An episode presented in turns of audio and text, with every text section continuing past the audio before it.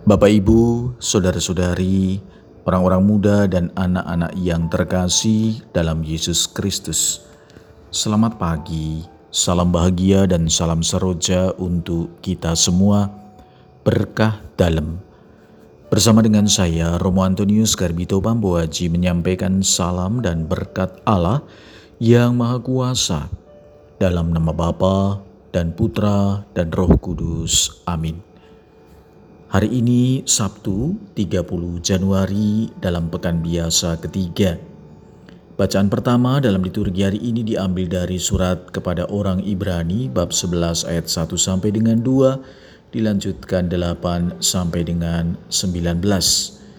Bacaan Injil diambil dari Injil Markus bab 4 ayat 35 sampai dengan 41. Pada suatu hari, ketika hari sudah petang, Yesus berkata kepada murid-muridnya, "Marilah kita bertolak ke seberang."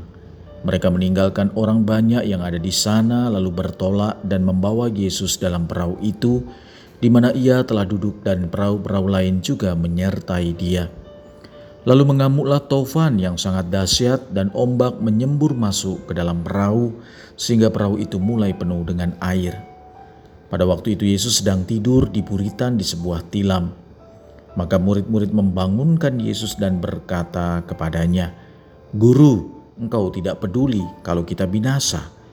Yesus pun bangun menghardik angin itu dan berkata kepada danau, "Diam, tenanglah."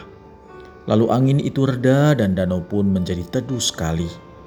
Lalu Yesus berkata kepada murid-muridnya, "Mengapa kamu begitu takut?" Mengapa kamu tidak percaya?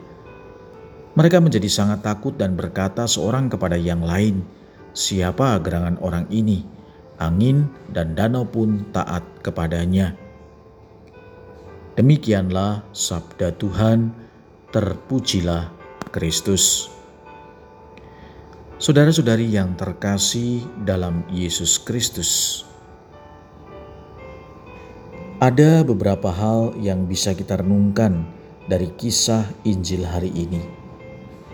Pertama, peristiwa ini terjadi saat Yesus bersama dengan para muridnya bertolak ke seberang.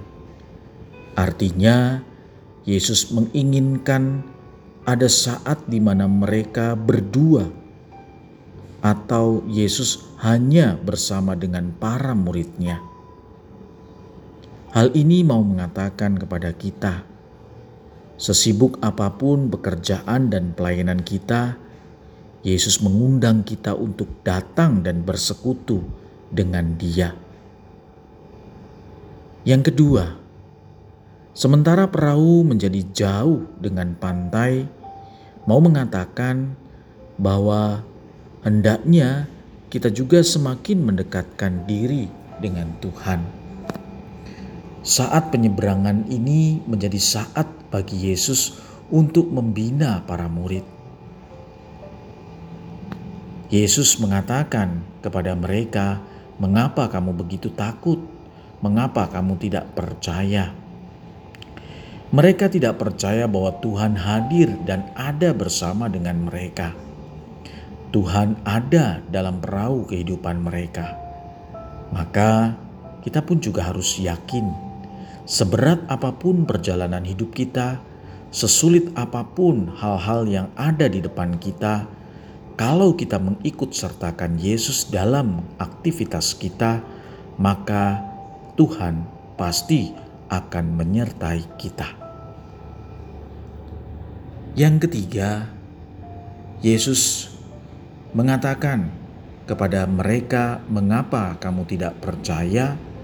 Maka kita diajak untuk percaya dan tenang. Ini adalah satu kunci untuk kita. Saudara-saudari, pengalaman para murid di tengah danau menunjukkan kepada kita bahwa Tuhan Yesus ada selalu untuk kita. Dia ada bersama dengan kita setiap saat. Bahkan ketika angin topan dan ombak kehidupan sedang mengamuk, Yesus ada bersama dengan kita. Mari saudara-saudari yang terkasih, kita mohon agar Roh Kudus datang setiap saat menghibur dan menyemangati kita mengangkat kita dengan cara yang tidak pernah kita pikirkan. Marilah kita berdoa. Ya Tuhan, bersamamu kami tenang, meskipun badai menerjang. Engkau tak membiarkan kami binasa, karena Engkau Sang Juru Selamat.